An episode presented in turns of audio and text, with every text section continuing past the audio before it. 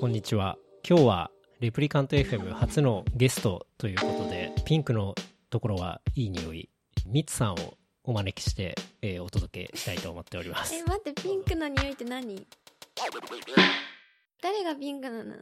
あのー、最初に挨拶しちゃっていいですかあマミーですどうぞどうぞいいですかどうぞ。あのこんにちは。あのーゲストで呼ばれた、ミツピンキーこと、おみつです。よろしくお願いします。お願いしますあ。イェイ分かった三つピンキーピンクってことと昔、あの、もうやってなかったんだけど、あもうやんなかったんだけど、ブログをやってて、それのブログの名前が、ピンクのところはいい匂いっていう名前。ちょっと待って女性の皮膚のことって思うじゃないですか。まあまあ、別にそう、なんか、ケツないいろんな、いろんな、なんかもう、聞いた人の想像に任せる感じなんだけど、うん。ピンクのところはいい匂いってなんか、初めて聞いたその語呂がすごい好きで、うん。確かにそうっすよね。もともとこれは、あの、僕の友人に杉山くんっていう人がいるんですけど、はあはあの、昔からの友人で、その人の娘さんが、あの、まだ小さい頃かな、なんか絵の具を、で描いてて絵をあ。。はその絵の具が匂いがする絵の具で、あはあはあでピンクのところでなんかお花なお花かなんかを塗ってたんだけどじゃポソッとうん「ピンクのところはいい匂い」って言ったの が、 と思っなるほどて いいねって思って何の匂いだったんだろう、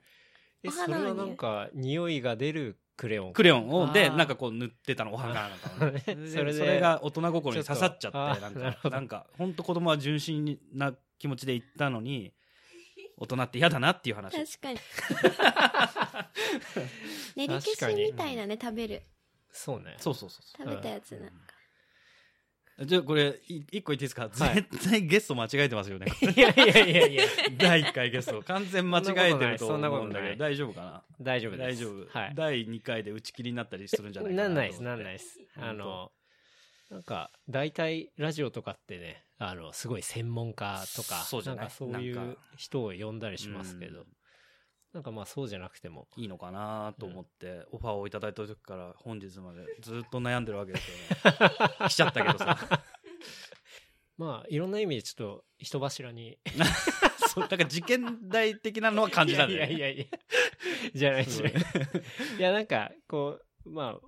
なんだろう僕らは割と日々結構ツイッターとかでそうだねそうまあ、やりとりか絡みますけど、ね、とかはしていたりしてそこの中の話とかもちょっと掘ったら面白いかなとかなるほど思ったりとかうんうんうんまあして、ついてるにみんなマミはツイッターやってないからね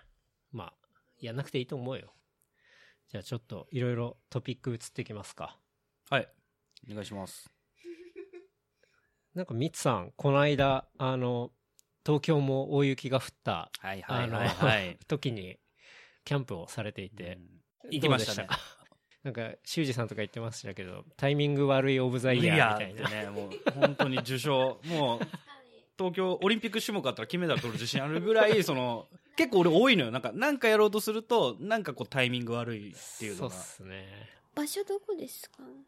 か大原、千葉県の大原っていうところなんだけど、大原うん。はまあ、か勝浦よりちょっと上ぐらいかな。あのうん外房、全然外房のはは方ははの真ん中ぐらいかな。うんうんうんその辺のちょっと内地入った方なんだけど。でも一番右日本の大体右側に位置してるからあったかいのかなそうね、千葉で、ああーのー言ってたけど、雪があんまり積もらないらしくて、とうんなんかやっぱあったかいんだろうね。うんうんうん今回東京20センチとかだけど、千葉8センチとかだったえんだって。ー、そうなんだ、へえあれだけ降って。じゃあそんなにそう、全然なんかキャンプ場も全く何のあれもなくって。あ確かにうん写真見たら全然雪残ってない。全然雪なかったっすよなねかったでしょそうそうそうへえということはじゃあまあ大寒波来たけどそう。と、正直普通の冬とまあ一緒ですねっていあう感じだえった。ーそうそなんだんなに。うん。えキャンプ場は混んでたんですか全然から好き。から好きだった。ああまあ冬キャンプって本まあ当基に本的にね、好きな人しかしないですもんね俺ら含めて3組ぐらい。3組か4組。うんで、すっげえ広いとこだから、もう周りはもちろん誰もいないし、はははもう貸し切り状態だった。え何仲間で行ったんですかそれは地元のやつらでへ、えもう、キャンプも一回も行ったことない人あなるほど。もともと俺がその初心者なのに、さらに初心者を連れてったみたいな感 じで。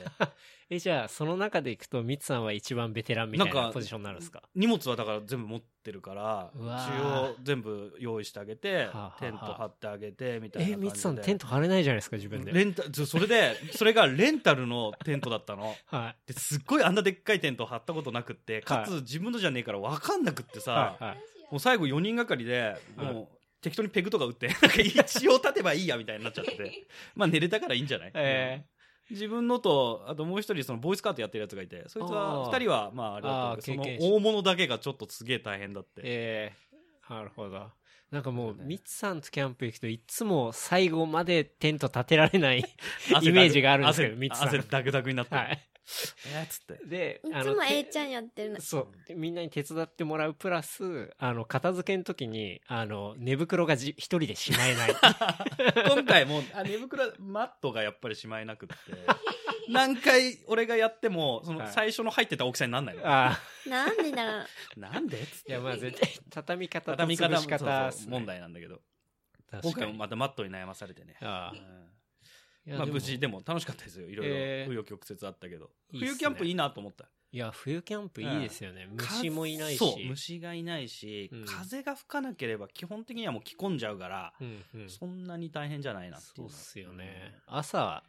を楽しむ感じそうだねが。朝早かったかな6時ぐらいに起きてコーヒーコーヒーなんかこんなパックのやつだけどはいはい。珍しく飲んじゃってコーヒー味わかんねえく せに確すかに。げえなーなんつって、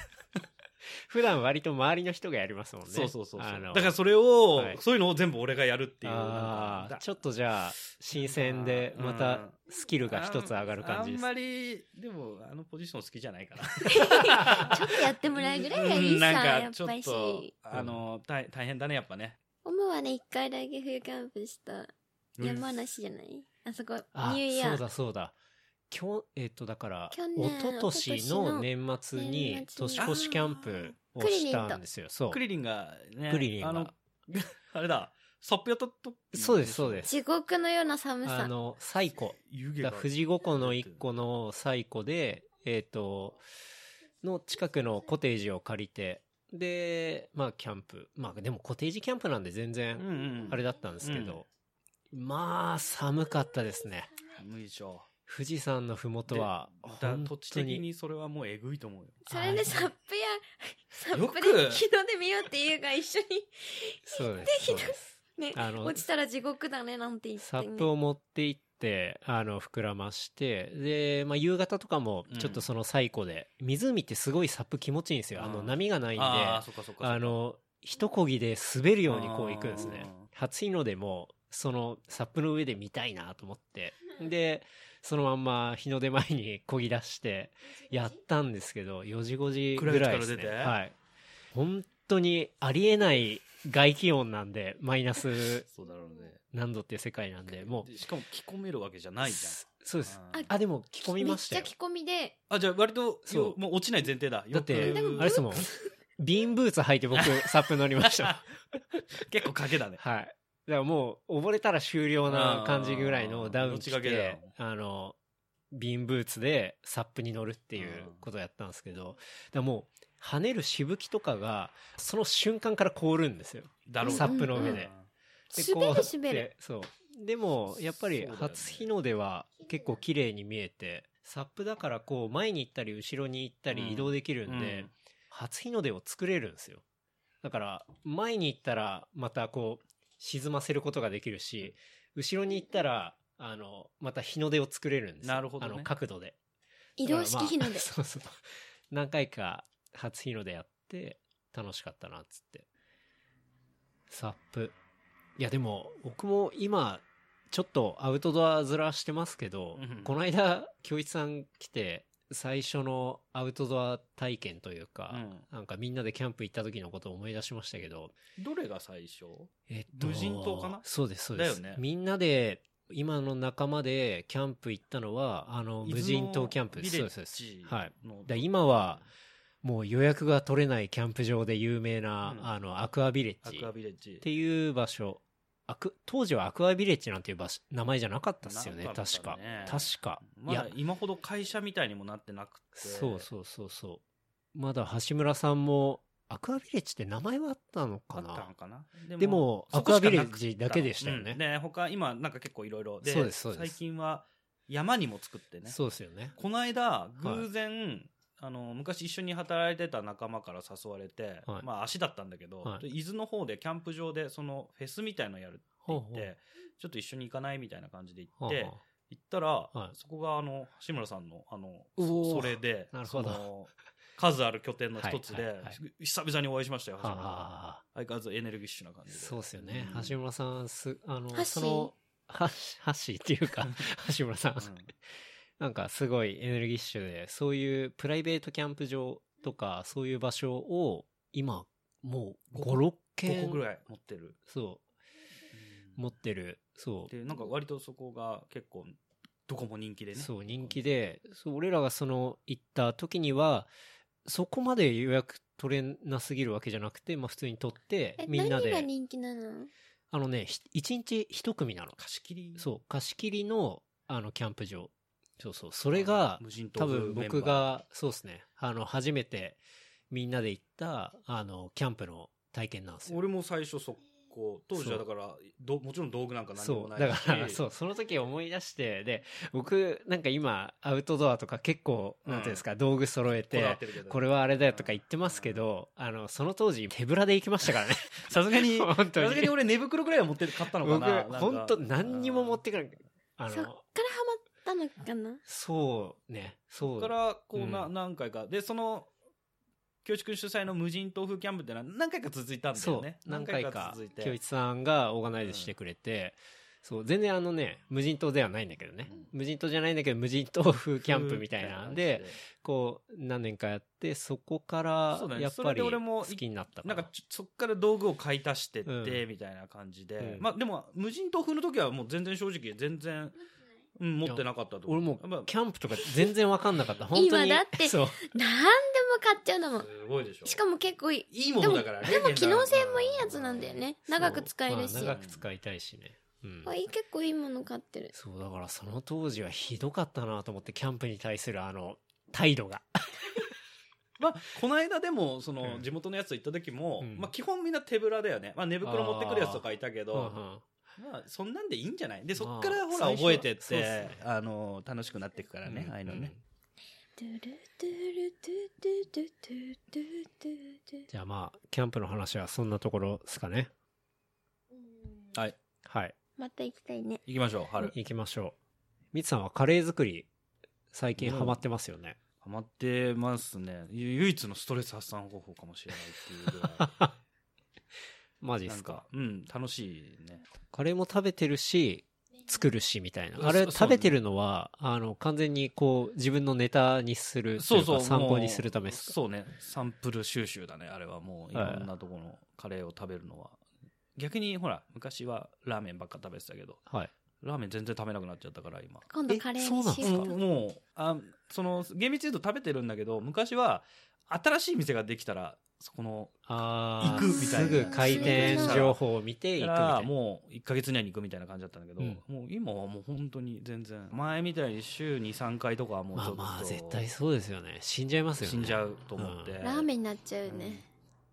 足が痛い、ねラーメンならね う。ん身も心もラーメン。足が痛い。足が痛くなる時があるあたまにあーそのラーメン痛のとラかーメンだなのかわかんないけどそういうんじゃなくてなんかラもうーメン通。その鈍痛みたいなさなんか俺痛風ってなったことないけどすごい痛いんでしょドンツなんかねなんかほんと筋肉痛みたいな痛みになったり多す分る血管にラーメンの麺が挟まってんのか も。本当に。ありえるね。うんありえそうるだあよりえる。多分食べてた絶対そうだよ、うんあのでもラーメン屋さんでほらたまにお店の前通るとすっごいはい匂いいしてやほんるととそうですよあのるでしこょこの近くだと、寿寿屋のそうそう、そうはい、寿屋の前とか通るととあ、の本当に臭いっすね獣の匂いがすごいでしょ、でもあれが美味しいラーメン屋さんほん本当にスープを炊いてるっていうことの証拠なのでああれーはそうなんおすか店でいや、例えば僕の今の家に横に豚骨ラーメン屋ができて、あの匂いになったら、もう燃やすレベルですよ、 本当にク。レームでしょはい。結構ラーメン屋さん、うんその立地を考えないとなんかやっぱクレームがい来やて絶お対店を移転そせざるをうですよ得ねないとかっていうのはだとなんか思い聞いまたすこよとある、うんうん風俗ってさ、はいはい家風俗の話になっちゃうんだけど、はいほら小学校と学校の近くに建てられない風営法あそうですよねあるじゃないはいラーメン法みたいなのもができるかもしれないよ、なんかいや確かに、うん民家のとこには立っちゃダメだみたいな何百確かにできるかもボタンっていう豚骨ラーメンのお店があって今それはどこにあるんですか今ねもう大塚にしかないかなボタンっていううんで昔高田馬場にもあって、はいあ俺地元高田馬場だからよく行ってたんだけど、高田じゃないんですか高田な田高高田田の馬場高田た高田だと思ってた高田はジャパネットだからねそういうふうにしたんだけどまあ臭かったね、へえ本当に商店街通りっていうかまあ早稲田通り沿いにあったんだけど、はいもうその周辺もあの匂いですでも超うまいの本当美味しくへてーやっぱ臭いほどうまいんだなあっていう臭いイコールうまいなんですうまいっね草馬てだしスープをちゃんとお店で炊いてるっていう商品ああなるほどよく修二君がさあのセントラルキッチン系セントラルキッチン系ってなんあかあ言いますねなんか言うじゃんラーメン屋あそのこはセン話トラのル時にキッチン系だってはいあれっはてなんか最近家系もいっぱいできてるけど、うんあれって結構名だたる企業が、うんあのー適当にこう看板だけなんとかやってつけて出してる感じなのああいっぱいいありますね横浜屋とかとかとかなんはかあるじゃない、い、ありますああいうのってります結構大体がセントラルキッチン系で工場で作ってパックをお店にスープをし納品してるのねああなるほおど店では炊いてないはのあ、はあはまあ、大体それっぽい家系のラーメンの味は出るんだけあど、はいまあ、やっぱ修二君曰く、うんもう全然ダメだあんなのああセントラルキッチンっていうのはじゃあスープとかを工場で作られたも配っのてるっていう意味それを講義的な意味でセントラルキッチン系って呼んでるなるほどそれはラーメン界ではそういう用語があるってこといでやすか僕は修二君から初めて聞いたんだけどね名蘭用語うんうんでなんかそう何かなと思って調べるとそれまあセントラルキッチンみたいっていうのがなんかそうやってスープを工場で作ってうんなんかこううんうんうん配ってるみたいだからでも看板だけ見るとほらそのなんとか屋とかついちゃうと分かんないじゃないこっちもわかんないですね。うんで大体店の前取ってそういう匂いがするとあここちゃんと自分でスープ炊いてるねとかあーなんかそういうのは結構一個見分け方になるかもしれないあの好きだった上野のお店は上野セルフのセルフ横横屋横横屋はえっとあ上野にあったんだ、えっと、そうですね。なんかあもっとああれはあので横横屋ってあれじゃなかったっけちゃんとした本当にそうです。だよねあの、本流ののとこだよね流確かねれのところ流れを組んでるよで、ね確かねそうです。だらから、そこも修二さんに教えてもらって、うんうん確かあの、湯島にできたんだよね。あそう。湯島に移し転して、で、できたっていうんで、で、本流のところだから行った方がいいよって話で、で、実際に食べたら美味しくて、うんで、ただ、あっという間に潰れたんですよね。あ潰れちゃったんだはい。なんでかっていうとそう、あなんでの、オペレーションをう、んあの、過剰にオートメーション化させようとしている感じがあったんですよ。客の方がやりにくいのは100歩譲ってわかるんですけど、店員もやり、やりづらそうなんですなよん。でそれ店した員んもだよなんかこう今まで通り普通に注文聞いてこうやりゃいいのにさそう店員もうちょっと気使って手出しちゃうみたいな そう、面白かったんですけどね。なんか、あっという間になくなっちゃって。まあ、食べ物系っつったら、あれですよね。フォーリンデブ。え何ホーリンダブあの、フォーリンデブっていう、あの、いいね芸名で、えっ、と、ブログ、グルメブログをやっている人人人がいるんですよもねと。もと広告代理店の社員さんかなんあか、え、そうなんですかでホリンデブがえその食通が通じてなんかあのーうん今はそれ一本でなんか、まあ、へえ。ブロガーみたいな感じなのかなえ結構たまにテレビに出てきたりするらしくてあ待ってデブなうの、んま痩ずせなのまずデデブデブだけどそのなんかザ・デブみたいな感じじゃなくてあの石ちゃんとかさああいうんじゃなくてあ違でう割と俺系なんかちょっとあぽっちゃりだね家みたい系な俺系あ はい、そんな感じで、で、本人もちょちょっとそれを売りにしてんのね。なんかそあのデブキャラみたいのを売りにしてんだけど、ミツさんは今ちょっと注目をしてるんですよね。毎日注目してるね。あの人さ、その、いや、全然その食べ物美味しそうなお,、はい店すごいいっぱいしてるし、いいいんだけどはい。ちょっと、あの、追ってる俺だからこそ知ってる感じなんだけど、はいちょいちょいそのアイドルとご飯食べたとかああ。を出すのね。なんかアイドルが、グラビアアイドルとかがご飯食べましたって言って美味しかったですみたいなやつにうんうん引用リツイートとかでなんうんうかんありがとうございましたとかなんかあー言ってるのが俺いるんだよ、的な。のあがーちょっとたまに結構見出受けらしれるてくるホのーよリンデブはアイドルと飯を食ってるのかうんなんかこいつデブを売りにしてるけどなんかそのなんか自我が見栄えちょちょっちゃ見えるのねなんか俺アイドルとご飯食えるデブだぜ アってイドルいもう食ってんのかなあうまいこと言ったね今ねあ、アイドルも。 食ってんのかなそれか ブログには書けねえけど俺はアイドルも食ってるよっていうちょっとニュアンスを添えてるあー感じるのよそれは俺のただのまあデブ同士の勘繰りなんだけどただの ちょっとその あなんか別にご飯のことだけ言ってればいいのになんかちょっとそのうんうんうんうんな俺るほどここにいたよアピール俺、うん食ってますよアピールが、なんかこいつちょっとあれかたなだのデブじゃないいっていうことを伝えてると俺はは思うんだけどまあなるほどどうでもいいんだけど見別てにみたいいやいやいやホールデなんかすごいそのデブを自虐キャラとしてなんかやってるんだけどうん多分あの人目の前でデブって言ったら殴りかかってくるタイプの人 目がねちょっと嫌な目をしてるんですよああすブごこいれか確かまあミツさんはあれですよねこういろいろ過去の結構こうノンフィクションだったりだ とかうんうんそうあその犯罪者的な犯罪者的な大好きなんで、話とかを詳しく調べてますもんね、うん、大好きなんで、まあ、全然思い過ごしもう本当ただの悪口みたいになって るけど思い過ごしだと思うんだけどこの人は多分結構その、裏の顔がある感じのあなんかほら、で、やたらと、例えば美味しいお肉のお皿とか、いなんでもいいんだけど、焼肉とかこうやってやってはあはあ、すごい、ブログとか見ると、笑顔をすごい出すんですよ。こうなんか幸せみたいなああ写真で、なんか、うんえしいみたそいれなはね。料理の顔いや料理の写真だけじゃなくてで、なんか持ってこうやって、なんあか、自分のみたいな顔も入れるんですねそうそうで、それの笑顔も一応、なんか幸せみたいな笑顔するんだけはあど、はあその顔がね、ちょっとね、サイコパスなんだよね。 ブこれあ、でもそう、ま あーあ、例えばね、こういう、なるほどねちょっとサイコパスを感はいはいじる。あー、まあそんなねフォーリンデブそうホーリンデブさん。ちょっとチェックしないとですうね、んあのちょっと見てみたけどもしよければ見てそのグラビアアイドルとの絡みっていうのはやっぱりなんか自分がそういう人たちとご飯を食べれるデブなんですよみたいなはちょっと感じるけど別にその必要って全くなくて、彼のお仕事っていうのは多分そういう美味しいものコンサルみたいな仕事だから、うんうんうんそこにアイドルの出現は全く必要ないんだけどちょいちょい本当この人出し出してくるんだよねそれをねえそれはアイドルが上げてるのはなんか番組でいやプライベートあ僕プライベートでこの間あの中村静香さんっていうグラビアアイドルさんがいるんですけど、その人の写真には女の子3人が写ってて美味しいお肉食べましたっていうそこにそのフォーリンデブさんの存在は一切なかったやつにありがとうございましたみたいなのを引用リツイートでやって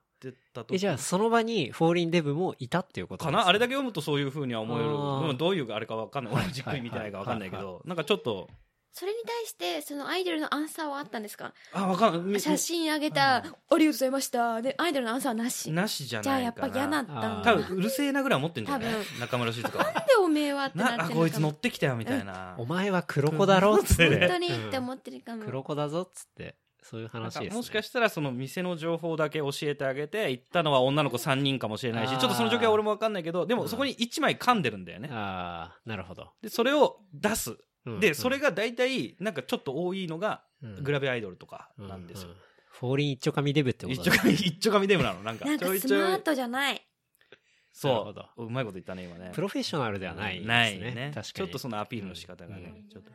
まあミツさんは、あの、結構ジャンルを問わず、なんていうんですかね、そういう、ちょっとエッジが効いた人っていうか、大好きですねあの、ちょっと際どい人だったりだとか、そういう人をウォッチする、で、ちゃんと追いかけるっていうのが好きうん好きですよね。うんえちちちょっとかいや、違う、ストーカーとかそういう話じゃなくて、なんか、その人がやってることだったりだとか、その人の追求背する景んだっだた研り。究し研究員なんだ、結構だからその、刺さる人みたいのがあんの俺の中で別に普通の普通のことをやってるんだけどうん俺の中でなんかなんかちょっとこうおってなるなんかアンテ自分でもうまく説明できないんだけどアンテナがあるのねなんかでもそういうそうです人よをもうもう一回結刺構さっちゃうと調べるんだ結構そのもう絶対ツイッターとかフォローするすごいしねなんだからその刺さってるのはジブラとかも刺さってるからね。もうそうで僕ジブさんをびっくりしたジブさんウォッチャーで自分結を構そのなんでツイッター行ってたの KOK のその判定についてそのまあい一ユーザーの人がなんか言ってきたのに対して自分さんが自分でまあダンジョンをディスるのは結構だと本当にダンジョンが出るべきものじゃないならその理由がぜひ聞きたいうんそれがおおすげえなマジかってなったらすぐ番組終わらすしうんヒップホップにとって良くない番組なんか今すぐやめた方がいいじゃん残念ながらそう思わせてくれる主張がなかったそれだけうんって言ってるが泥についあの燃えるゴミについ燃えてるゴミのアンサーがなかったでそこの対してのアンサーがなくて俺だかはら俺ガーはドにガードルルにあげたんだうんなるほどっね感じでちょっともうこれ消えちゃってるんだけどそれに対して反論してきた人がいるらしくはいはいはていそれを引用リツイートでなんかなんとかなんとかなんじゃないですかなんかダンジョンどうだみたいなことを多分この人言ったんだろうねうんうんしたら速攻いきなりさっきのちょっと終わりが「それだけ」って終わってたのに、うんうんうんそれだけなんて一言も言ってないけどっていう それだけなんて一言も言ってないけど例えばそれだけとして一体どこが個人的な感情なの論破よろっていう このこのこの感じねその感じ。論破よろうんっていうこの感じがもう好物すぎちゃって俺の論論破破よろよよろろっていう俺がもともと自分さんおっちゃんになっちゃったのはあの、乗り気が噛みついた時にはあはあアンサーをまあ、未だに出してないんだけど、まあ、はいこ今回の前に一回噛みついてるね乗り気って実は、うんうんうんそれに対してアンサーを出してなくて、うんうんで、まあ、その頃からフォローしたんだけどすごい言い訳っぽく聞こえちゃうツイートがすごく多くってへえ。え、でそのことに実際に乗り気よって名前も出してツイートをしたりしたんですもかう乗り気が僕のでアルバムを買って聴きましたと、はいで、まあ、彼はすごいその偉大なアアーティストでもあるし、うんまあ、なんであのちょっと僕も次のアルバム出す時に彼にはアンサーしますって言ってからもう4年ぐらい経ってんじゃないかって、ああそうな長のいへーその間にもう何回もディスられちゃってて あーじゃあ関係性は良くない二人の関係性は良くないよくないよくないですよね。よくないと思そううなん正だ直よくないと思うここはで、うんもう実はその1回目のファーストビーフの時からもうそれこそ4年経ってるから、まあ、最近はもちろん話題にも出てなかったんだけど、はいはいはいもうあのーここのの間間の宇治のあのあれで件宇治っていうかまたそう出て、ただ今回のことに関してはもう自分さんもノーリアクションだからね一切触れもしないというか、はあはあでこの間ちょっと面白いツイートがあって、うんなんかあの「俺なんかした?」って いう一言くっそ面白く て「俺なんかしたっけ?」みたいなことなんか確かにつぶやいてて超面白いなみしたていなました。すぐリツイートはい。ジブラウォッチャーとしては大好し物てまのしたね俺なんかしたっけみたいな、もううん誰に言ってんだみたいな、ん自分に問いかけるようなツイートをして、やっうんぱジュさん外いさねえやなと外さないですね。面白いなーって、面白いね引き続き、うん引き続きちょっとそうですねウォッチしてった方おがいいですよおね。茶を続けますんで、まあ、ビーフといえばやっぱりあの過去僕が一番好きなあのビーフだったのははいはいあはいはいれですよねはいやっぱ C だとバーバルのあの、はいあれもそれこそポッドキャストでじゃなかったでしたっけですあのバーバルのポッドキャスそうトっすよねにシーダを呼んでっていううんうんえわかんないその時何が起きたのまあ、C だから最初ガンガンフリースタイルをして そう全フリー然スタ言イルわをでしてたきないんだもんねそもそうそでもバーバラさんはその後ヒップホップなにのそうバーバルが全くこううん返せなくてねうんうんそううんっつってでシーダが「うん」言ってるうちに入っちゃうぜみたいなことをそ言った瞬間にバーバルさんが「いいよ入ってきて入ってきて」って言った のうそう そのやりとりが超面白いすぎてやばそえ結局何どうなったの最終地点は、えっとそ仲直りうんもうでも仲直りっていうかそれでもうそのうんポッドキャストを持って一応おしまいっていう、バーバルに関してはおしまいだってシーダはそれで言ってっていうねバーバラさんあんまりなドゥッドゥルドゥッドゥッドゥって感じなんかイエイエイ系しまかあねイメージない、あんうままあり最近はそうねポポップな感じ、うんあれまあ、あはの面本白当いにですよねでも俺も全然ほら昔から聞いてるわけじゃなくって、うんあの修二君の影響で本当にき聞いてるだけだからあれなんだけど、はいはい面白いね日本のヒップホップってって僕逆に俺 US 全然聞かないからあれなんだけど、日本のヒップホップやっぱそういう人間事情も含めてお音楽も大好きなんだけど、うん人間事情含めてやっぱりお面白いなと思う世界だなと思ってそうですねうん確かになんかそういうの面白いですよそういう人あねんまり聞かないうん楽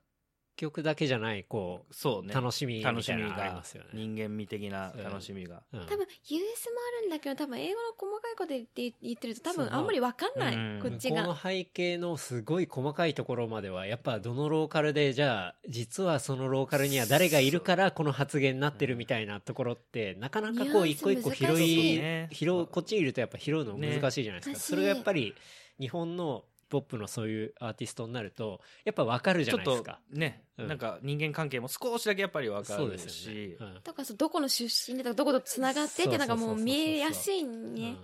うんやっぱそういうのは面白いですよ面ね白いうん引き続きウォッチですね。ウォッチですね。あの、少なくともジブさんはもう、引き続き、ウォッチしていきますの で、何があれば、そうですね。まだ、うん、健太郎くんにはいリツイートしますんで。そうですね。うんもうウォッチといえば、うーん、あとは、ミツさん結構、ザ・ノンフィクション、フジテレビの番組好きですよね。な僕は、ザ・ノンフィクションっていう番組があって、僕は全然見たことないですけど、私もあれは、あれですか、なんか結構一般の人で、なかなか変わった境遇を送ってる人を特集している番組っていうことですかです。もう純粋に、本当にノンフィクションって言って、有名人の方もいるんですけど、うんえっと、基本的には、えっと、一般の無名の人まで含めてう、ん。いろんな人を取り上げる番組へえ。ですね。もう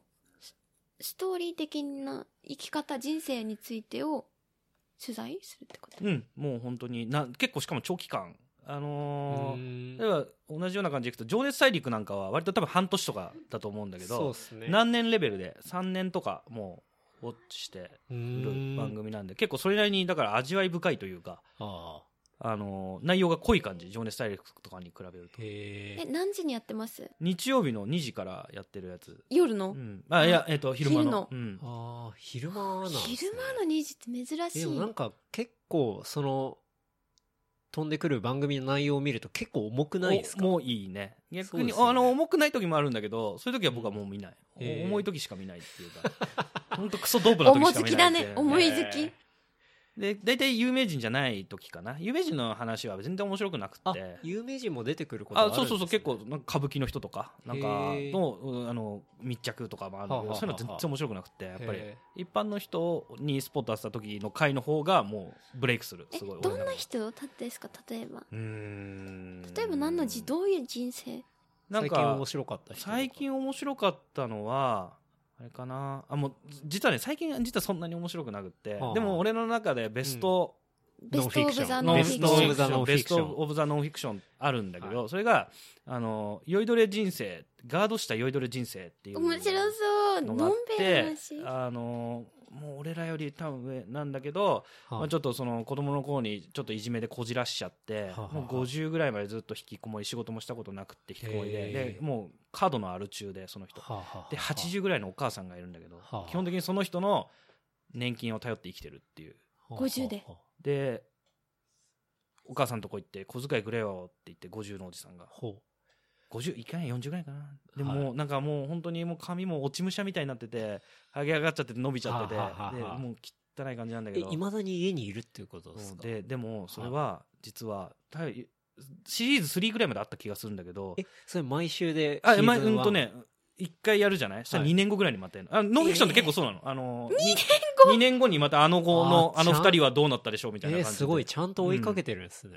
おーでそれは酔いどれ人ガードした酔いどれ人生の時は第3回目かな第2回あちょっと忘れちゃったけどはいその主人公が亡くなるというまさかのええ主人公っていうかそのおじさんが亡くなる、あえのーー取材に行ったらしんなくなっうてたんなんかもう疲れちょっといいとこまで行ったんだよね。お酒やめて、はいで、ゆガード、あガード、誘導の人あのー仕事とガードマかン、のうんガードマンみたいな仕事始めて、なんかちょっと立ち直る兆し見したんだけど、はいやっぱりまたお酒に行っちゃって、っていうので、はあはあはあで、結構、それでもうダメになっちゃって、確か、ある中でなうくなった、ん、で、あのー冷蔵庫の前で、はあコップ持って倒れてたんおおだって、なかなかおっかーが帰ってきたああアル中の最後っぽい、の。うん、で、なんか、死に様というかあだそのもうでもずいぶん前の話だからお母さんも亡くなってると思うけどね、うんそれがすごい切なくって、へー私より先に行きやがってっつって、へーもうどうしようもない息子だったのがやっぱ息子なんだなっていうっああなるほどていうあ本当マジマジでこれ日曜の昼間からやってんだみたいな昼間でーなかなかなかなかですねそれうん12 12時半1時からのスタートですよね大抵、うん今夜中のねうん結構へそえれはそれはすごいですねえじゃあその方の特集はじゃあ2年2年2年で確かまあ3回ぐらい忘れちゃったけどそうに何年かにおいてへーあのだからこう毎週見てる人からすると「おお!」はいみたいな「あごめんうんこれまたこいつ帰ってきた」みたいなさ、うんうんうんうんそういえばあのあれからどうなったんだっけみたいな感じなるでほシリーズものが最近のそのノンフィクションがあんまり面白くないっていうのは理由は多分内容がちょっょっとそのなんか最近やっぱりあれじゃないあの世の中的にうんあんまりえぐいのは映さない傾向にあるし、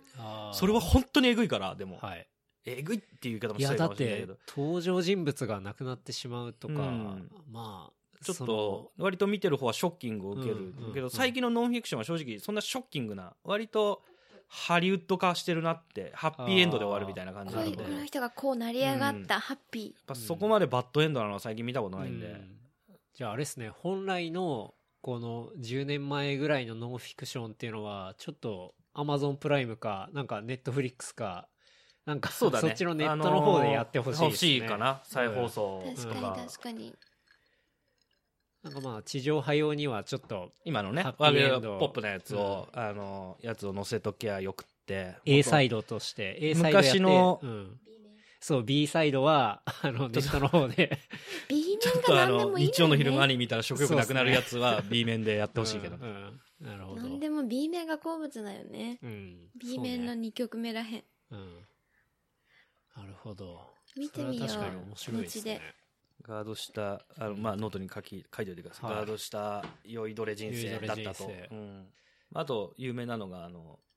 ホストの前に人間やろっていう大阪のホストクラブをも取り上げたへえそれもシリーズものでおそらく10年ぐらいにわたってあいやーのすごい放送してたんじゃないかなホストを追うそう大阪のホストを追う、まあ、その社長さんを一人追っていくんだけへーどその人間周りっていうか、まあ、彼がボスで、はいはいその下の、まあ、若手、まあ、その若手がいずれ独立したりとか中で対立したりとか、はいではい兄貴肌でその社長はは結構ついてこいよみたいな感じなんだけど、まあ、そこでいろいろあってっていう、ええで最後その人はまあ脱税して捕まる捕まらないんだけど脱税してなんか書類送検がされてああははんな熱いこと言ってたのに っていういいオチだったっていうね、いやうー、んオチもすごいですね。なるほど。藤井君なんか最近ちょっと話変わりますけど、何おせんって何ですかあの、おしんいや、おおせせん。んおせん。すいませんひらがなで、おせん。リリツイート祭りしちゃってすいまおせせんんたおせんされた何じゃあ、何おせんではなくて、ポリューションの方じゃなくて、うん、かひらがなでおせんなんですけど、それはもう純粋に僕の友達が演、はい劇団やってて、それのあ演劇です。そうなんですね。汚染へえ。で、まあ、チラシとかちょっとお手伝いしたりとかあするん、で。そうなんですか。演劇のおせんっていう演劇そう、あのー劇団名はサスペンデッズっていう4人でやられてる劇団なんですけど、はははそのうちの一人が、えっと、僕と幼なじみで、うーあんのーたまーに、うん、たまーにテレビとか出るんだけど、あの、うんうん佐藤美作さんの息子さん、はあ、なるほ銀ど。佐藤銀平君っていう人がいて、その人と僕はずっと幼なじみで、えー保険保険会社へえ。で彼は、は、まあ、そういうそっちの道にやっぱ進ははんははで自分その4人でやっててうんうでん結構本当に今まで演劇っていうものを見に行ったことなくて私ないえ、それミュージカルいやもうに普通に舞台舞あ台演なん劇だうんへーなるほど。えでもう舞台専門専門の、あのー演劇集団そそれこそ、あのー新幹線とかはい名はいはいはい前聞いたことあるなんかその辺のやつだと同じ下北でやってたりとかまあそれじゃないとこもあるんだけどはい。それの4人組で結構その脚本家の人の早船さんっていう方がいらっしゃってはい。あのその人結構お面白い脚本を書かれる方うでーん結構なんか大きいとこと一緒にやったりとかはあはあなんか本当にあの人の台本の台本というかまあ作っその人が台本書いてるんだけどなんか演劇って面白いなって普通に思う思うへえまあそれ以外を見に行くっていうほど深くは別に何もやってないんだけどうんうんうんなんかすすごい演劇ってすごいなとうんドラマでもない映画でもないうんそうだよね、まあ、もうその時しかできなくてちょっと間違ったりとかするのももうアドリブで全部もうごまなんだろううまくやっていくのかなっまさてにいねう多分リアリティうんショーがもう現物で見れるみたいなやっぱりこう、テレビとか映画とかを通して見るのじゃなくて迫力がやっぱすごくて、ああまあそうでしうょうねん、声の通り方とか、うんやっぱ演劇俳優の人ってやっぱね独特のや感じなんだよねやっぱ確かに演劇、うんあの舞台での演技があってテレビとはまた違うの映画とかテレビとはまた違うそ感ですじよねあの声の出し方から違ったりするんで結構舞台の人とかの発声の仕方ってちゃんとこう聞こえるようにこすうごい通るのよねそうですよねん通る声であれ話が本した当りしますもんねに、でまあおまあそんなに僕も大きい劇団じゃないんで大きいとこで見たことはないんだけど、うん小劇場になればなるほどその迫力っていうか演技のあーなんかこう臨場感みたいのはうんうんうん面白くって、へえまあ、それもすごいし純粋に話も面白いしっていうので、うんでちょっと僕が応援してるああなるほどサスペンデッでドフライヤーとかなんかそういうそうそうそうクリエイテなィんかブの部分ををミまあツさんがお手伝いしたお手伝いしたりとかしてまあそんな大したことはやってないんだけどへえすごいその汚染は、その一、一、なんだろう、作品の一つそうそれのサスペンデッドさんがやった今回は「おせん」っていう、はあはあはあなんか昔の古典のお話を現代風にあのやったっていうそなんですねうんあじゃあ話古典のこう新しいもともともと昔あはいるはい古典のお話を今現代風にちょっとアレンジしたお話っていう感じでへーまあこの間もう終わっちゃったのかな終わっちゃったけどあ早船さんの劇の特徴がいろんな話がすんごい入れ替わって立ち替わり入れ替わり立ち替わりなんで人形の話とそれを演じてる人たちの話とってこう3つの世界が同時進行していく感じなの結構そのパルプフィクション的な、はいあのでも最後はつながるみたいな、はあはあはあはああはあああいうお話をおお得意とする人なのなるでうんなんかこうあここがつながってたのねみたいなのがあったりとなかるほどあんまりその映画とかみたいに後々データに残るものでもまああるんだろうけどそうねですよねデータに残ってうん世に後で見れますよってものでもないので結構その時のね、うんいし一時ものな感じがするんそでうですよね生ものなんでうんなんか面白いなっていうライブ感がねうんでもせっかくだからそのね、見に行きたいな、ミスさんの言ってた、そうね佐藤さんの、佐藤なんとかさんの。銀平さんのね銀平さんの見に行きたいちうょっ。とんうん応援してあげてください佐藤銀平さんいいですね銀平劇場みたい。えー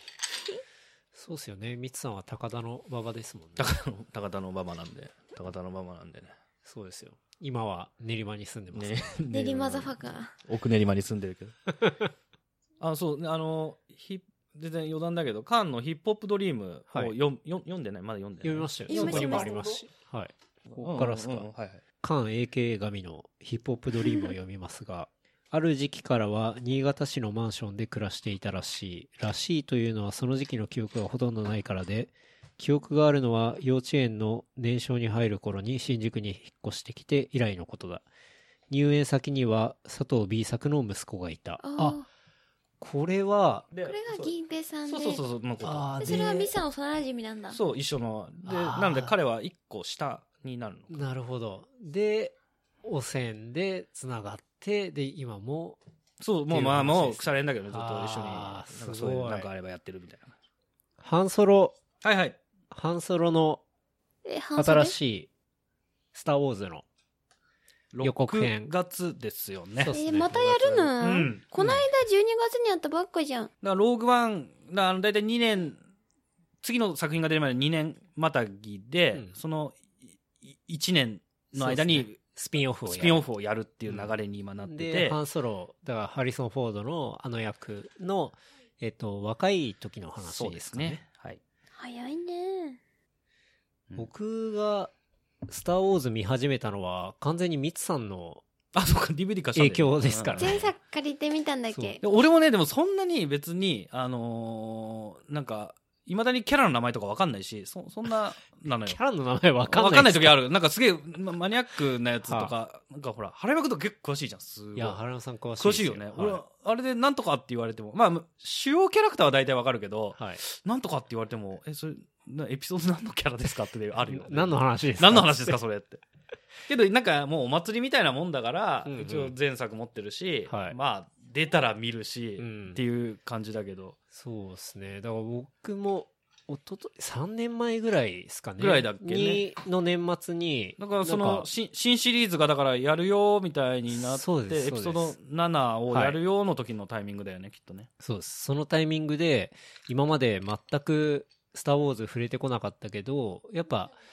結構話してると、どんな友達でも話題が出るし、で、特に、あの、アメリカ人とかと話をし、まあ、外国人と話をしていると、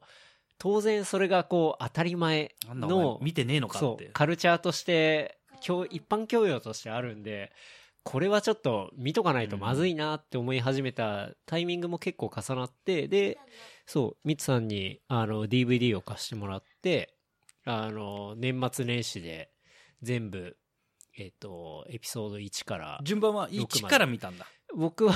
1から見ました。なんかね、あの、はいわその、三いやいや、さそれは順番で3、4、5、1、2、3見ろよっていう人と、 C56 じゃないですか。あ、ごめんごめん、 C56 456、123見ろよっていう人と、でも、物語の流れ流れとしては、別に123、そうで456す見てもおかしくないからね。二つ、二つ分かれるもんね、あれ。時代的には、いや、公開のタイミングは C56 なんだけど、時代としては123456なんですよね。うんそう。それだから、まあ僕は多分すごい邪道な見方をしたんですけど、123456を見始めて、で、もう6見終わる頃には結構ダダハマりしてて。ハマった。はい。で、7を見て、で、ローグは見て、で、この間8見てっていうとこですね。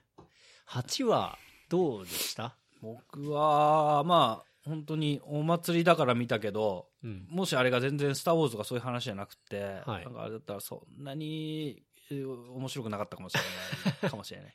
まあ、なんかちょっともう話が結構こじつけになってきちゃってるかなという感じが少しして、うんなんかちょっと興興ざめしたとこがあって、ああまあ、俺レイヤ姫があの星から戻ってきたところだったんだけうど、ん、はあはあのシーンとかを見た時になんかちょっとあ、あ、一回宇宙に出て、出てあの、凍りそうになったけど、つってさーっつって戻ってきた時戻ってきたのとかは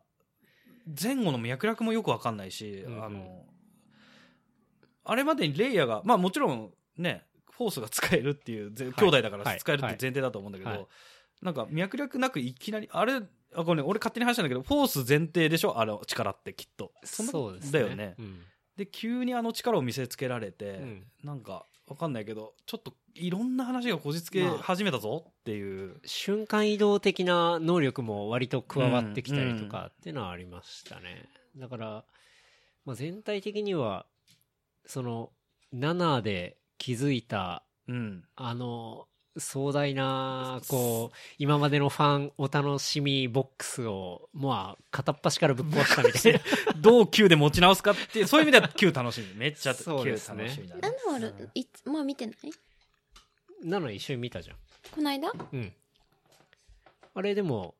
面白かったって言ってたもんね、マミ的には。え7っていつこの間12月うん。この間やったのは8。ローグそうワンが 7? ああ、そうか。えっと、7は、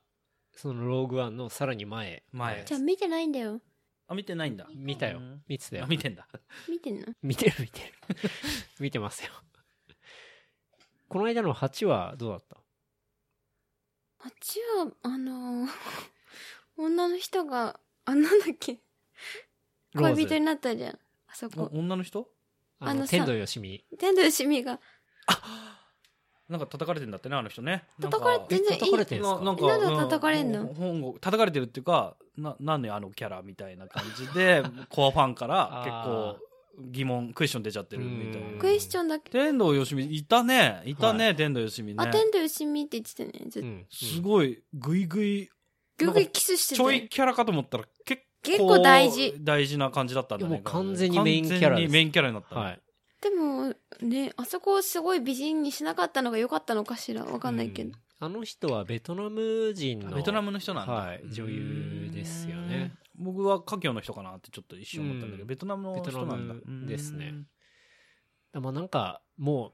うそもそも7で作った箱をぶっ壊したっていう段でもう正直あの過去のファンはもうどうでもいいよっていうそうだねうんもういらないっていうなんあるか意味そういうなんかその強い意志は感じたかもしれなそうですい、ねなんかちょっとその意思を感じるあれでしたよねだからもう新しいこうミレニアル世代のためのデなるほどィズニーの「スター・ウォそうーまあズ」まあはこれなんだあそこからっていうえっと最近やっぱディズニーの色がね、うんだいぶ入ってきたからそうですね基本の「スター・ウォーズ」の話はそれないだろうけど、うんちょいちょいディズニーテイストというかそうですねその辺がどう入ってくるのかなっていうのは、まあ多様性だったりそうそうねこそうねあうのん選ばれし者だ既得権益のそれがこうもうヒーローとしてずっと君臨するんじゃなくて一般のところからこう一般の人たちそれぞれがヒーローなんだみたいな最後の終わり8のまさに終わり方がね、そうだよねまあまあそれは思ったそうですねはい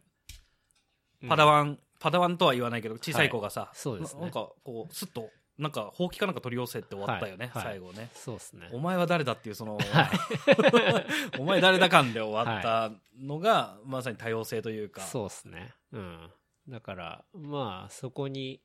なっていったっていうのはまあ新しいですよね、うんまあここまで来たら最後まで見届けましょうよっていう気持ちもあるし、うんうんあれでもうあれですよね9からさらにその後のが決まりましたねシリーズも101112がですよもねうやるんだろうけどそんな長い決まのった決まうんったで、うんスカイウォーカー家からはちょっと離れる違う話になるんだあってそうなんですねもうそれは決まってるみたいではあはあはあなんだっけちょっと調べていいえーっとそんな長いのうんちょっとしつこくないいやでもほらそこはディズニーが買ったからさもう未来英語を続けていかなければでもいけなこんいなに美味しい商品はないからね物そうなうのんだからねあ俺見てないんだけどさアマゾンで見れるのゲーム・オブ・スローンズ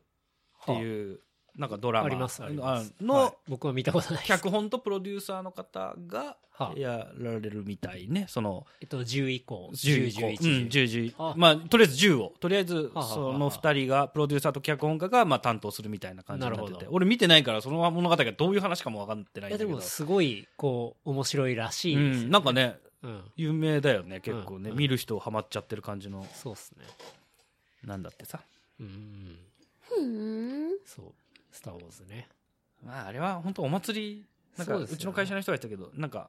税金納税だって言ってたなんか来たらもう納めるもんだと思ってるから はいっていはいううん感じでうん言ってたんで、あ、なんなんか、あ、わかる、その感じっていう。うんうんまあ、来たらしょうがねえ、逃れられねえな、みたいな感 じで。収めとくかっていう感じはするねそうですねんまあ半ソロ楽しみですけどねとりあえず6月ね。うんあ、そう、俺それ、一個言おうと思ってたんだけど、はいもう、ハンソロのあの映画のロゴがダサくてさ、びっくりしちゃったん だけど、ちょっとあの、カタカナのそうロゴですかそう多分本国の方が、はいあの、ハンソロ英語版で、はいあの感じなんだけど、そうですねなんかちょっとしんどかっ たなまああの B 級感ありますよねなんか、あれかな、代理店、なんか、気使っちゃったのかな、なんか、いまやあしょうが ない。僕でも、ああいうのさ、うんあれか、ガイドラインがあんのかな、きっと。いや日本語にするときには。ガイドラインというか本国チェックみたいなのは絶対あると思うんですけど、僕正直無理やりああいうロゴを日本語に変えなくていいんじゃないかなとと思ってて思うんだけ、ど、うんね、俺も、もしやるんだったら本国同様、別そにう半ソロ、そのアルファベット表記の半ソロでよくって、半ソロぐらいわ誰でかもるだろうって。 読めるんで、うんだしあの無理やり日本語の放題つけるのも僕は反対そなれんで前すかよ、ね、ら言ってるよね、なんか変なの多いもんねそう変な意図うんあの、配給会社の意図が入そうっねた、あの、放題にするのはすごい良くないと思って、で、それを期待してっても違うわけじゃないですか。で、日本の映画のマーケットとかって、やっぱり、日本人って結構ラブストーリーが好きだったりするんで、何でもちょっと男女の、あの、ラブストーリー的な放題にわざと書き換えたりとかうんするわけじゃないですか。それで見たら、実はラブストーリーなんか全全然然ななくくて、て別の話だった。うんで、それで、ラブストーリーだと思って見に行った人は評価を下げるわけじじゃないですか。うんで誰も幸せにならないっていう。そう。なんか、あの、ちょっとあれ違うかもしれないけど、なんだっけ、えーっと、あの、オールウェイズはい。の三丁目の三丁目の監督さん。はい。の人がちょっとツイッターで言っててははなんかあれってもともと漫画が原作じゃない「うん三丁目の夕日」っていそううっすね昔から俺は本当こう昔からあるやつだよね。はい。うんはいでこの間やったなんかその「鎌倉物語」っていうあれも同じ漫画の人が書いてるやつででもその配給会社の方からはい必ずはい。頭に英単語1個入れるの「オールウェイズ三丁目の夕日あー」この間の「鎌倉物語」もなデステデスティィニーああそうだであの鎌倉電車のやつはレイルウェイズとかそうでしたレよね、イルウェイズとか、ななんかかこうい入れるみたいな、うんうんうんうんでそれをなんかななんなんだみたいな感じで一般の人が来てあの監督の方がなんかあの別にこれは僕の意図じゃなくて別にその人としては別に三丁目の夕日だけでやりたいだろうし、うんあれなんだけど、まあ多分配給会社というか、まあ、代理店のあれも意向もあるのかもしれないけど、なんかそしたら売れるとかうんうん伝わりやすいとか、はいわかりやすいってことかそういう感じなんだろうけど、うんまあどうなんだろうね、まあ、それは何とも言えないところではあるけど、やっぱそういう見えない物語とは関係ない見えないところでそういう手が加えられちゃうのは日本にありがちな感じだなとそう思う、ですね本当にあれは良くないと思うな、うんタイトルを変えるってだタイトルってすごい大事じゃない大事だからね、うんその作品のね本当にそこに込められてるところが本当にあるからね、そうですねまあそんなこと思いましたがまあ半ソロはあそれまあ楽しみです6月楽しみですねはい、そうですねじゃあ次はスマート制御に深刻な脆弱性というニ何ュースが何あって全くわからない。どういうそれはニュースなんですかえっと、大人のおもちゃも結構進化していて、今はアプリとつながって、うんで、そこでこう、要はアプリからコントロールできたりとかするものがありますと。うんうん。そのアプリっていうのが、まあ、遠隔から、あの、セキュリティの脆弱性があって、ハッキングされ、ユーザーが予期せぬタイミングで行ってしまうっていう。それは何の 話いろんな意味で言って個人的に使う話でそう、だから、あの、まあ、今も言った通り、大人のおもちゃがハッキングされて、それが勝手に動いちゃう。え、いいじゃないいいの良くなくないえ何がダメなのえ、だって、自分がちゃんと、こう、コントロールしたいのに、なんかものすごい勢いで動いたりとかするんだよ。え、じゃあ、すなんでハッキングされんのいや、だから、それはさっき言った通り、アプリにつながっているから。繋がらないの使えばいいじゃん。それだと今まで通りのものでしょでそれもが、より楽しいってこと快楽をまあ、得れる便ってこと、便利にはなったんじゃないそう便利にうんなるでしょあのーはあちょっとおまみは分かんないかもしれないけどちょっとそのジャンルの方では結構有名なジャンルがあって、あのーリモコンバイブジャンルっていうのがやっぱあるんですよ、わかるわかる。そっちの映像系の世界でこれね。あの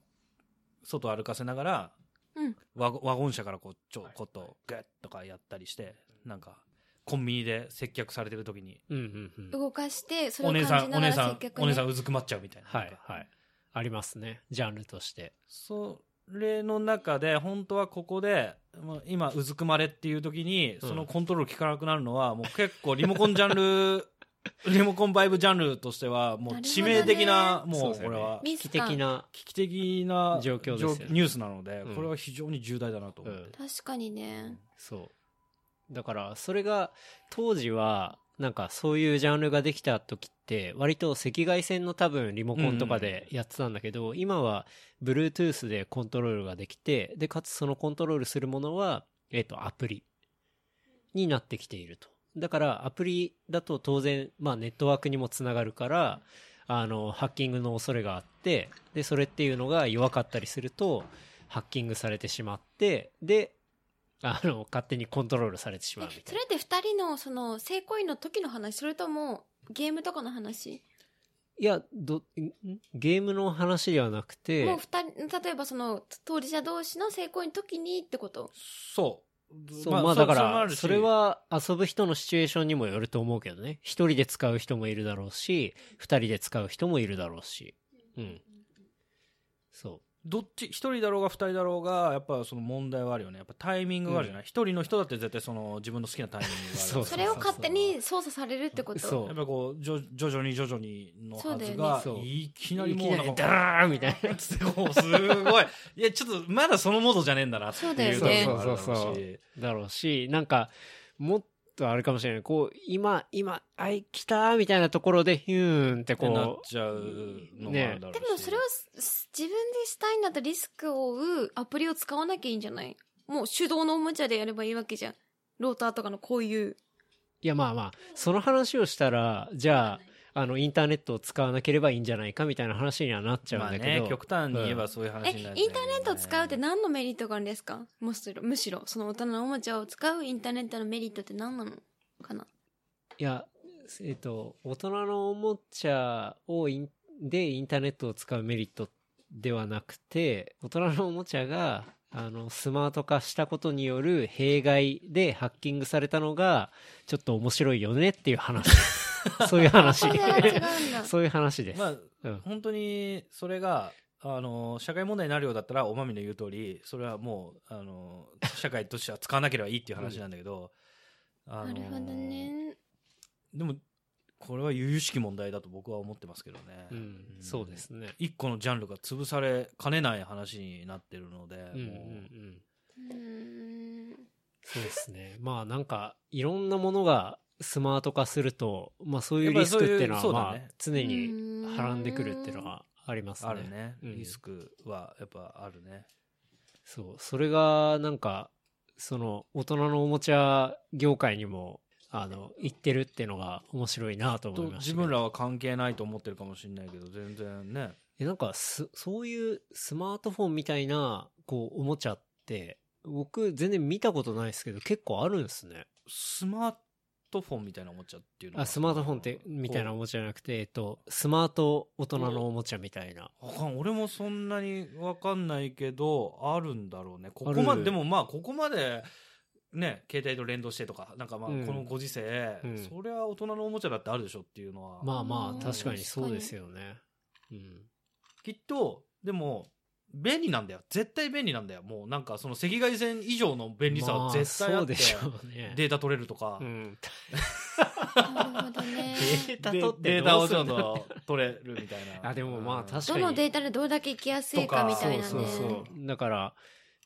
例えば必要などういうことかもも、そうそう、どういうモードでやった時に自分が一番良かったで、常にその終わったタイミングで星をつけていけば、レじーゃテあィン、グとかつけれそうばそう、じゃあこういう振るわし方だったりだとか。次回おすすめのとかねうんそうですよね。それは本当赤外線じゃできなかったことアナログじゃできなかったことそうだですったかよらね確か。にアプリを介してやる。自分でメモしなきゃいけなかった、きそっうだと。ねどのタイミングで行け何とか分に今日とかさ 確かに確かに。どのタイミングで自分がちょっともわってなってとかは確かにそうかも。うんだからそのメモは絶対見られたくないわけなでいすけどわけじゃなねい。でもうんそそれれをを管理したい。管理してアプリでの中ででなんならおすすめしてくれみたいな今日このモードでどうですかみたいな、うんうんう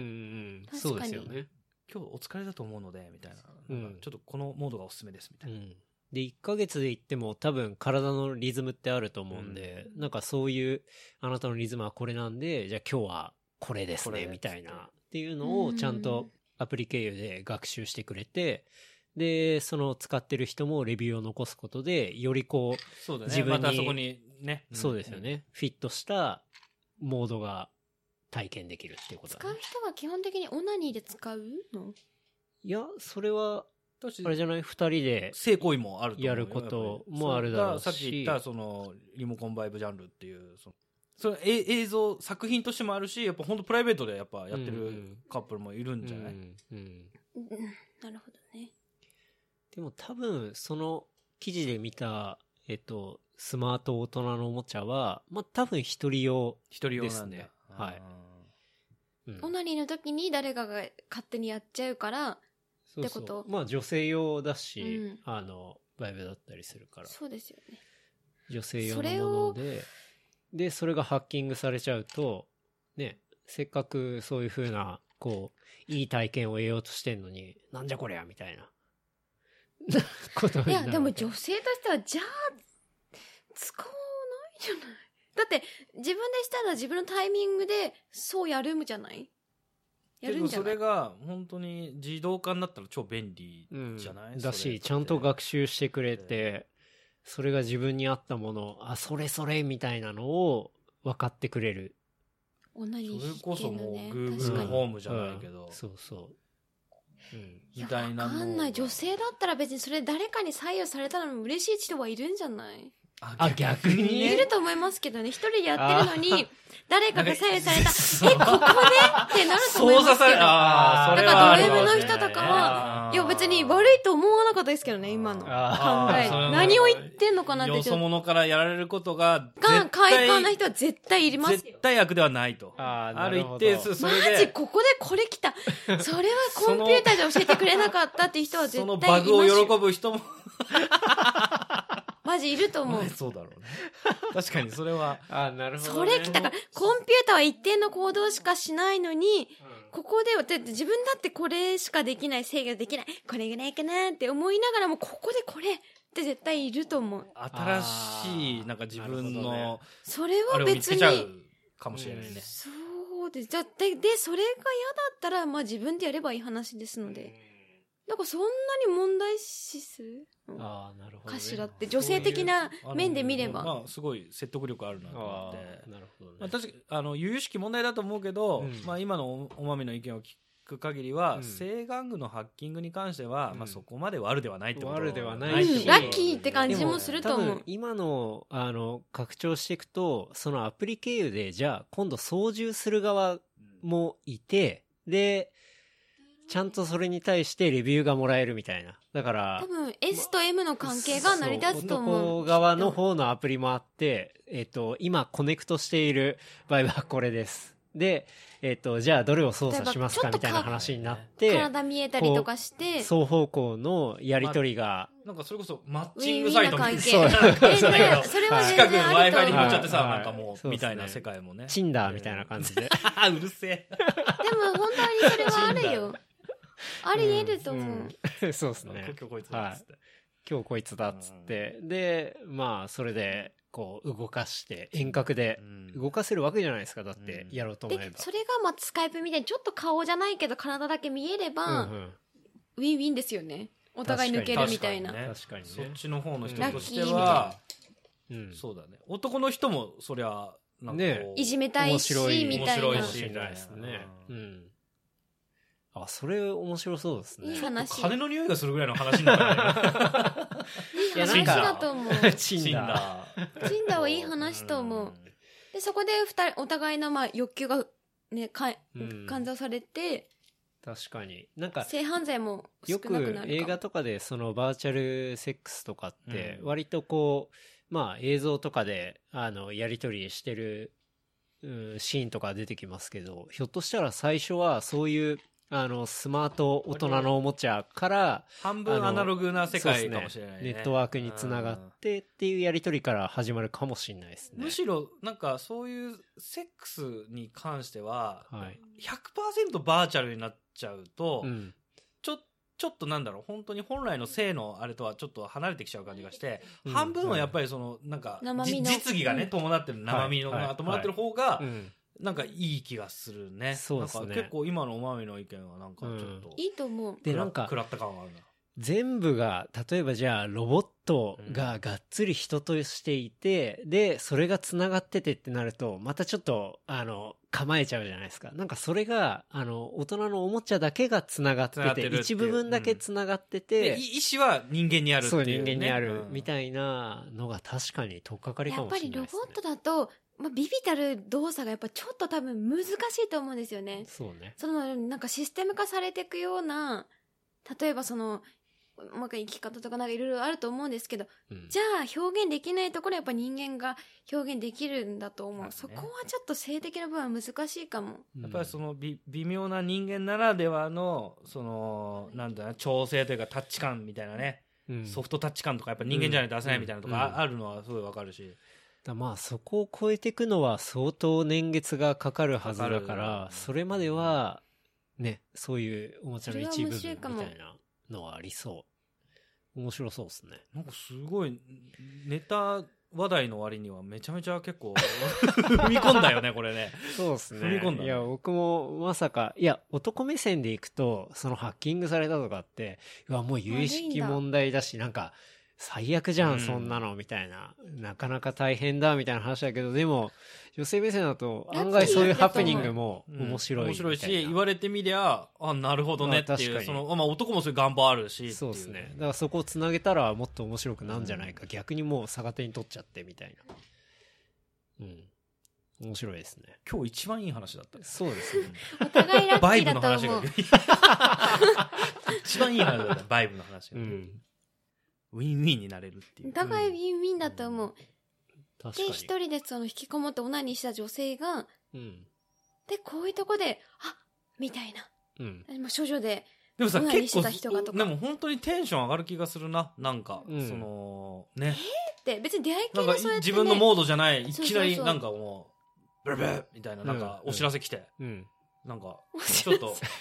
あなたにうんアクションを起こしてる男性がいます、うみたんいうな感じで。んってなる確よかね。にでも確そうねかに。いや、でもそこに止められても嫌かもしれないけど。なんかそれは、やってる時でもいいし、やる前に、なんかもう、なんかこあう、お知らせが来てもういんいわけじゃんん。確かに確かに。そうですよね顔は見えないけど、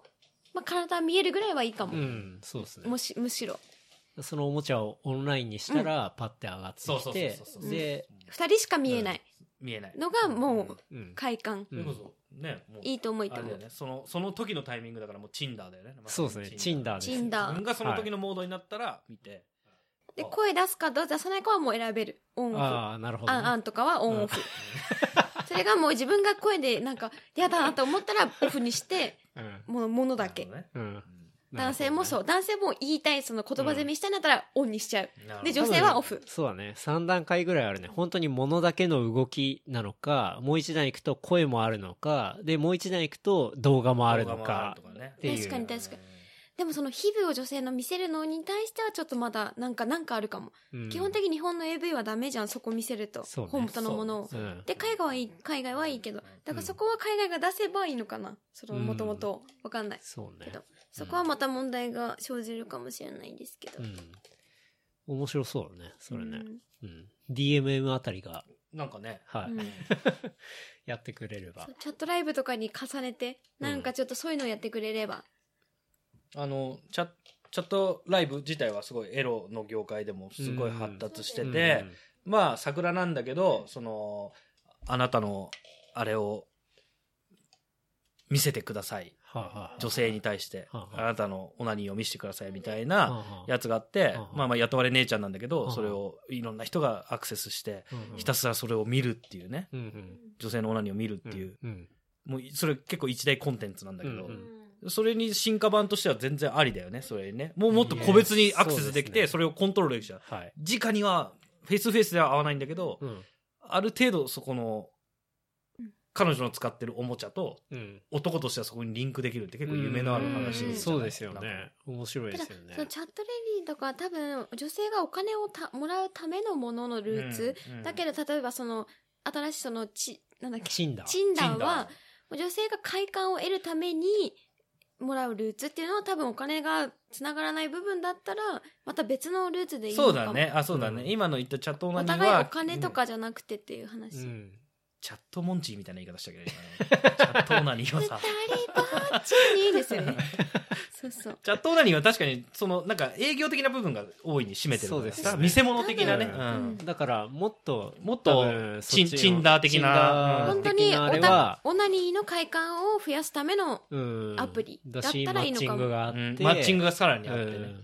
うんまあ、両方、こう、ウィンウィンな感じでも。そこで出会い系とかみたいにつながらなかなければいいつながればまた問題が多分起きる、そうだねうんそのなんかでもめっレイプとちかゃ相性よいろいかろよくってさうん なんかそ本当に体の相性いいからうん結婚し結婚しようまもすありありかもう悪いじゃないそれはありかうも、んでも10そ年こ後ぐらのいに見極めはちょっとだから連絡取れるようになるのは難しいそしたらもうセセフレのなんだろうセフレアプリみたいになってちょっとよくなくまた出会い系と変わんなくなるあかくまらでも一線はバーチャルそのうそう線バーチャルはであー入れないとうん絶対に問題は起きるはず、うん確かにね。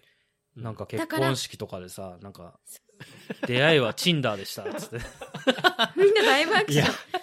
本来、割とこう出会ってからの、こう、なんて、し終盤っていうか、まあ、いきなりチンコから出会うってすごいですよね。 なんかもうチンコそとの動きからうん二人うん、の出チ会ンいコはとうんこ見ててうん。みたいなうんチンダーでしたっつっワイブてな司会の人がねうんなんか淡々と言うっていうのそうもでねすね。 10年後ぐらいは当たり前の世界になってるかもしれないしかねもしれない確かにまあ、一番、ひょっとしたら効率がいい出会い方かもかもしれないしなんまあかそれは伴ってきますもんねうん何十年もうんだからそれはそうだねでもそこに多分犯罪が絡むからそういうのは結そうなん局だ出よ。会い系になるでもそだそうのだね結か局らバーチャルでいいんだと思うんですよ、んそうだよねも完全にバーチャルにした方が面白いかうんも。面白いかもしれなうい。んそこは割り切ってね。リアルは繋がらず。対人になるとどうしてもなんねで。この人いいのに、負のででまたアクセスすごい多分人気のあの男性アカウントとか出るんだよ。あの、ものすごいものす評ごい価。超評価評価よこの人がいいってこいつの動き欲しいも半ん端ねえでもみそたいれなはお金じゃに変えられないのがいいんだと思う、うんでそれでその人がアップしたからといってお金何千円もらえるとか何万円もらえるとかじゃないからうんそこでもらえたらもっとさ、んっていう話になるとまあ金銭面になって、うん結局風俗と変わんないけどそうそううんやっぱそうじゃなくてて、うんだから多分それはお金が関わんないのがベストなんですよね。うううそうね。いやー、いいアイディアが出ましたね。うん。チンだ。チンダーっていう。でもなんか多分そのうち出てきそうですね。まあそのそうじゃないかもしれないけどそれに近いものはうんうんもうここまで来たら出るでしょ出う。ますねまあありとあらゆるとこうろんでそういうのは絶対出そうですねもう本当性の話だけじゃなくてうね。ん。いや、面白いっすね。あとは、あとは、いやもうだいぶ話しましたね。お腹がすいた。いあと、あ、そうだ。うーん、ビータの話は大丈夫ですかビートたけしビータたけやろし。プレイし、プレイステーションビータたけし。地獄だ あとで聞いたら地獄のやつだねプレイステーションビータ。あのやっーてましたねそうですね。あのーちょっと、プレイステーションビータっていう、あの、携帯ゲーム。プレイステーションの携帯ゲームを最近ちょっとあのー小川さんから恵んでもらいまして、うん、もうほんとフル活用してるんですけど、うん。すごく楽しいですね。まあもともと僕そんなにゲームを、あのーハマっやってない人間なんだけど、はい。なんか面白いね。もう十何年ぶりにゲームやってるかもしれないっていうぐらいえ面白い。で、あの、前回2人がモノポリ、まあ、あるけど、はいモノポリをすごい面白いって言ってたけど、今、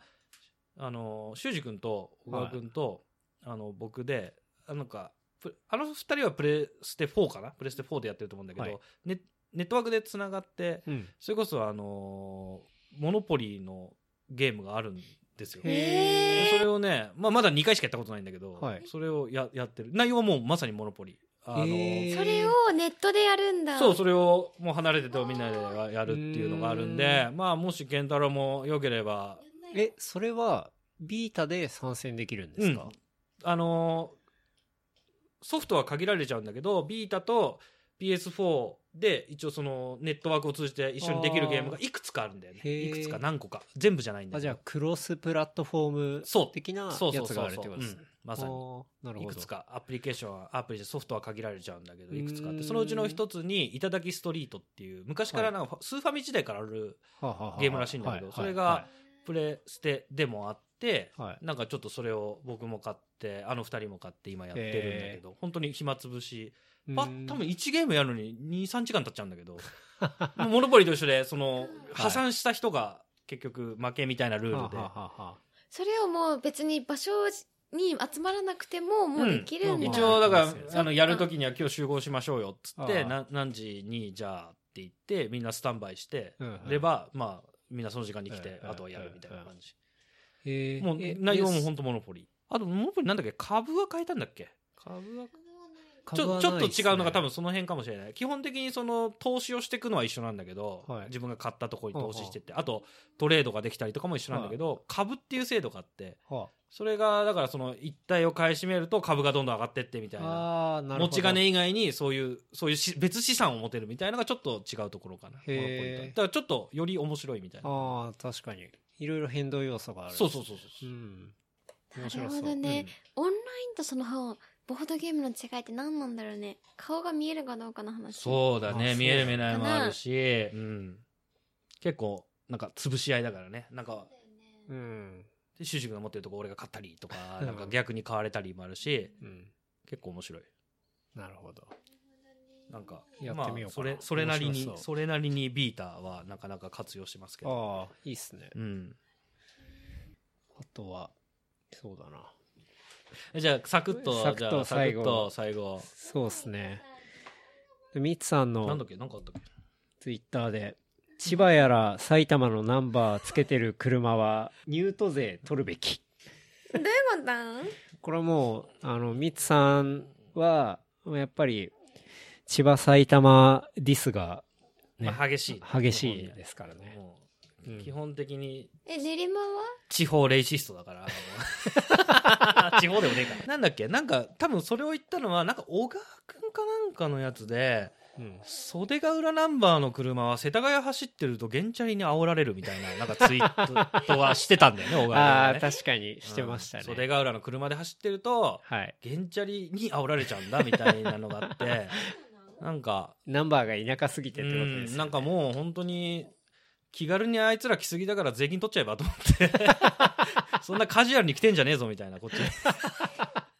え、でも、ミツさんが住んでるところって、もう結構埼玉近いっすめよっね。ちゃ近いよだってはいもう埼玉もそうだしはい。埼玉なんか歩いてちょっとほんと5分レベルで埼玉新座市ってとこに入っちゃうから埼玉県新座市に入っちゃうんではい。なんなら俺がいつも使ってる駅は、あの西東京市の駅なんではあ、はあはあはあ、住所はギリギリ練馬区なんだけど、うんえ期はもう本当に西東京市の駅を使ってるんで、なるほど。どの口が言ってんだって話はあるんだ けど、いや、まあやっぱ近いからこそ、やっぱりそういう、こなんかそこの、 本当これ、あの、本当に嫌な気持ちで聞いてる人いるけどね、これう、ね。はい。でしょうね。うん。まあまあまあ、でもいいいいんじゃないですか。うん。なんかでもランキングみたいのあるなんかその住みたいランキング。あまあなんかその住みたいランキングは東京都まあ23区もあるだろうし、うんうんまあね、健太郎なんかほら、こんなね、立派なあれだけど、なかなかさい、やいやこのあれに変えない人もいるわけじゃないうん。じゃあちょっと東京都離れましょうよっていう人もう現実的な問題としてあるわけはでい、はい。まあうちなんかもそうだったけど、うんなんかその時にほら、絶対に埼玉やだなと か、俺それは超言ってたの。なんか、埼玉でも本当はこれえ待って怒られちゃうけど、あなた埼玉出身じゃん僕は元々埼玉出身ですからね。ディスってるじゃはねい、いや、てかね、正直、埼玉県民って、なんていうのあの、テレビだったりとか、もうそういうもので、ディスられるのが当たり前だったりするし、あちょちょっとネタとしてもう受け入れられちゃうう感じなんん、だネタとしてあれだし、あと、埼玉に住んでる人って、埼玉に、なんて言うんだろう。あ、思い入れみたいなものが確かにそれは本ちょ当っにと感じるかもないしんれないだよね。ううんん。ラーメンとかがそうなんだけど、はい埼玉ってはい。自分発祥のもの文化がないこれちょっとカットだあななんあかー、いやいそや、のうん、ななんつうのか後追いがちょっと多くって、うんうんうんうん例えば東京で淡麗の醤油が流行りましたっはい。てなると、はい。なんかで東京で、まあ、そうするとどっか有名店ができましたそうするとこうバーって前にちょっと出てできてくるんだけど、うんうん2年後ぐらいにやっとでき るの埼玉まあ時差あるんでしょ実うね。際はちょっとあるでそれまで埼玉っていうのはちょっと一昔前に流行ったそのななんつうの、はい濃厚こってりつけ麺みたいなのは川いち口ょっ浦和と大宮と,、うん、うんとかあたりで人気店どこって例えばそのラーメンデータベースを見ると、はい。その超濃厚ドロドロのつけ麺とはい。はいか。はい。はい。があって、その醤油の淡麗系は割とまあ全然まだ何にもないみたい なでもちょっと12年後見るともう淡麗系がトップあまた出てくるにみたいな感じあ、今来なたなか、んみてたいな。いうイメージがちょっとあるんだよあねーななんるかほど埼玉っていうのは、うん埼玉オリジナルラーメンっていうのはちょっとこうあなんーか埼玉発祥みたいなだからそれこそ横浜が家系ラーメンのように、うんなんか東京が淡麗系みたいな感じのように、うんうんまあ、東京はちょっとあれかなオリジナルはないけどうんそういうのがちょっとなんか埼玉なくてあー結構いつも東京の後追いをしてる感じうはんするかな、時差はあるでしょうね。やっぱり、そういうところに敏感な人っていうのは、まあ、東京の真ん中の方に集まるし、で、多分きっとそれを、それが、 あの、向こうの方に伝わってくるには、やっぱり、時間1まあ年ちょなっりとだけ時二年間がなりねで準備してそこで修行した人が、まあ、家賃も安いしねあっちの方がそうですねで準備してってやると、ちょっと東京ではこの時期に埼玉で美味しい店ができたらしいよっていうのが、ここ10年ぐらいのサイサイクルな気がするうんまあちょっともうラーメンあんまり食べ歩いてないからあれだけど、うんうんちょっと俺が食い歩いてた頃はそんな感じだったのかうな、ん確かにそうっすねまあそう考えるとまあまだ12年で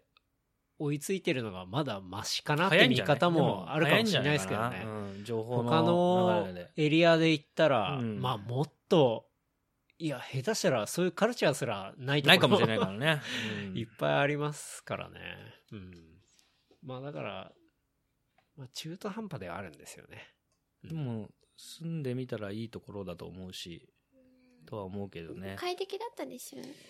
うん、まあでも、田舎だけどね。うん。まあ今、こっちの方が圧倒的に快適だけ どね。それとはね思うけど。もうそんなこと言ったら俺ほんとそんなそんなこと言ってるけど俺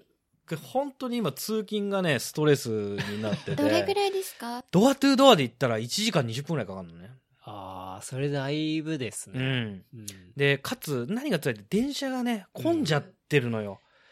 結構もうおーみたいなえ、それ、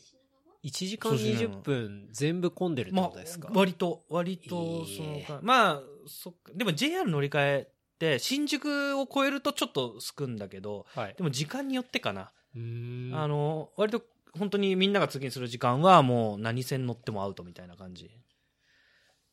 僕、こっちからだと混むことってほぼなくて、だいたい毎朝座っていくし、帰りも大体座れるみたいな。しかも山手線でですね。なんか、本当に、いや、まあ別に座りたいわけでもないんだけ ど、やっぱ、いいやまあ5日間それやってると、ちょっと、で、俺1年、もうすぐ1年半は経たないけど、まあちょっと経った時に、うん。最初はいけるいけると思ってたんだけど、はい。去年の暮れぐらいから、結構口に出して文句言うようになって、 辛いですみたいな、通勤がみたいな。まあしょうがないけどね、もうそこに決めちゃったからにはしょうがないけど。うん通勤って毎日のことだからうん。そうですね辛いと思いますね。だってその時間でじゃあ作品できたら何ができるかって、その通勤って、で、その満員だと本も読めない。で、多分これうん音楽。そう、ひたすら聞いてるしかないし、みたいな、もう。通勤電車の時間ってなんか時間だけじゃ測れないですよね、うんやっぱり通勤電車クオリティみたいなものがあってこうすごい詰められてぎゅうぎゅうのところで何もできないのだと結構辛いじゃないですかでたとえなんだろう時間がもうちょい長くてもスカスカで座れて落ち着けるのの方が、まあ、もし案外時間だけじひょっとしたゃら比べられないのはそういうとこだよそうでね。な移動中にできる、その、何か本読んだりでも何でもいいんだけど、うんそれだったら別に2時間全然気になんねえってそうですいうよのねがあるかもしれない。はい、だからそこの俺は一番そこで時間も、その、やれる内容も一番中途半端なとこ選んじゃ ってあーて、本当に今ストレスな気が。うん帰りはまだあれなんだけど、あとね、やっぱ頻繁に遅れるんで、結構止まっちゃったりするのうよ、ん電車が。なるほどそれもやっぱりね、ストレスかなっていう感じ。でもちょっと実は、あの、出社時間を少しずらして、まああーフレックスまではいかないんだけど、はいはい、多はい少30分ぐらいのタイムラグを設けて、まあうんその分、あのー例えばろ6時が退社だったら6時半までいれば、はい。朝30分ずらして出社していいみたいな感じに、まあ勝手に俺がマイルール作ったんだけど、うんまあでもそういう感じでやっていくしかねえなと思って。そうですねん30分ずらすだけで全然違ううからね。ん、確かに。だからまあ、電車のその時間とその乗ってる状況と、あとはまあ会社のその開始時刻だったり、そうだねうんまあそこら辺をうまく調整してやるのが、っていくしかまあない、まあ、だいぶ企業さんもね、今なんかそのずらしてねそう出っす社とか全然いろいろありますうもんね。んうん。確かに。うん。うん。まあ通勤はね、もう都市生活者には切っても切れな切れないいものですからでねす。から、うんごまかしながらやっていくしかないなっていう感じがするけど、そうですね。うんまあ、だから判断材料として、まあ単純にこう、なんだろう、時間と距離とかで見るんじゃなくて、割とそのクオリティだったり、じゃあその会社がどの時間までずらせるのかとか、なんかそんなことを考慮すると、うんまあ通勤時間も割とこう、納得がいくものに、ひょっとしたらなるんじゃないかみたいな。まあベースとしては大変ですけどね。なんかそういう通勤アイデアみたいのもここでぜひ発表してってくださいよ通勤アイディア、そうですね。まあでなんも。かこれを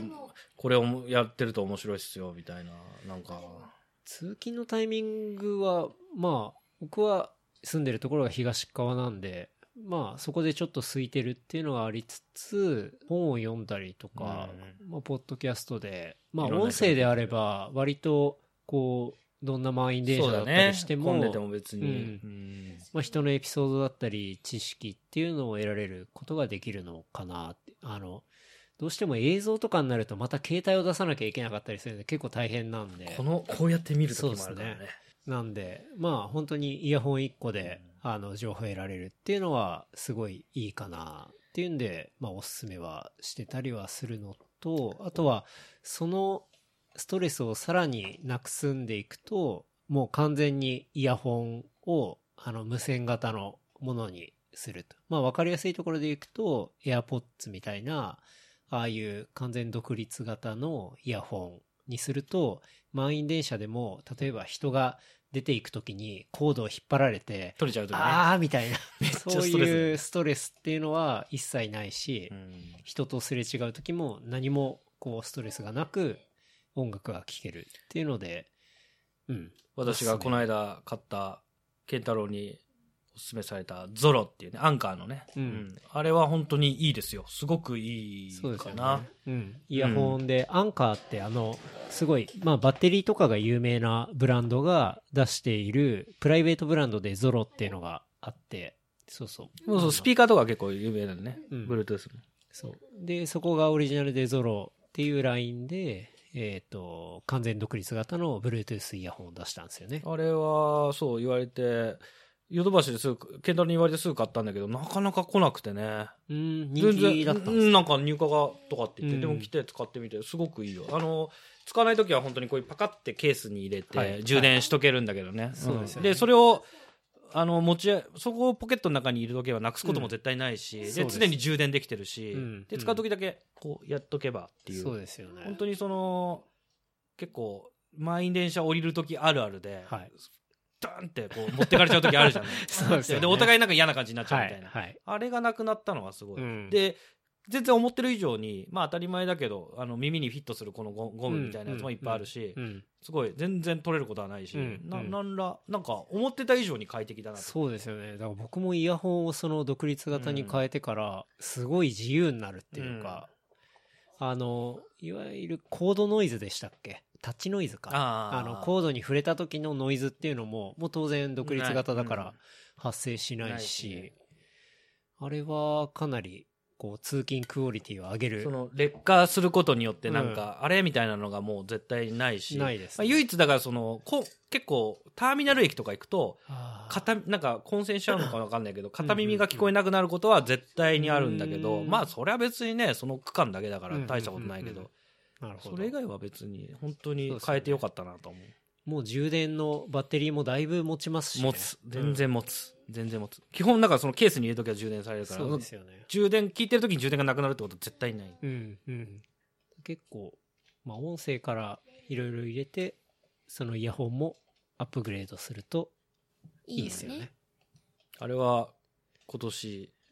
買って一番いいものだったかもしれないうん